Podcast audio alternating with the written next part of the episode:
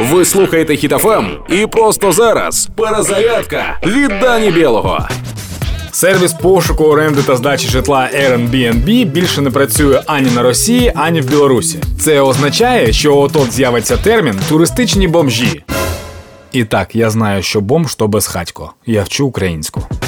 Вже для тих росіян, що зараз за кордоном, є певні складнощі з орендою житла, бо ціни дивним чином зростають. Напевно, це через те, що весь світ змовився і вирішив розкрадати велику Росію. Деякі навіть приховують своє громадянство, тобто велич Росії працює тільки в Росії. Та на жаль, для них, на щастя, для нас у всьому світі вже вміють відрізняти українців від росіян.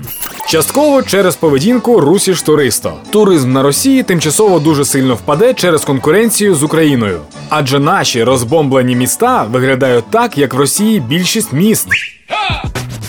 Судячи з того, що відбувається з економікою РФ, навіть тури в Ерітрею будуть складними. Тепер батькам треба буде вирішувати, збирати на освіту своєї дитини або на одну подорож. Я спілкуюсь з багатьма українцями, які зараз виїхали за кордон. Нас всюди поважають, нами захоплюються, нам допомагають. А українці за кордоном скромні, сильні та майже всі продовжують робити все для того, щоб Україна перемагала. Тож працюємо всі на своїх фронтах.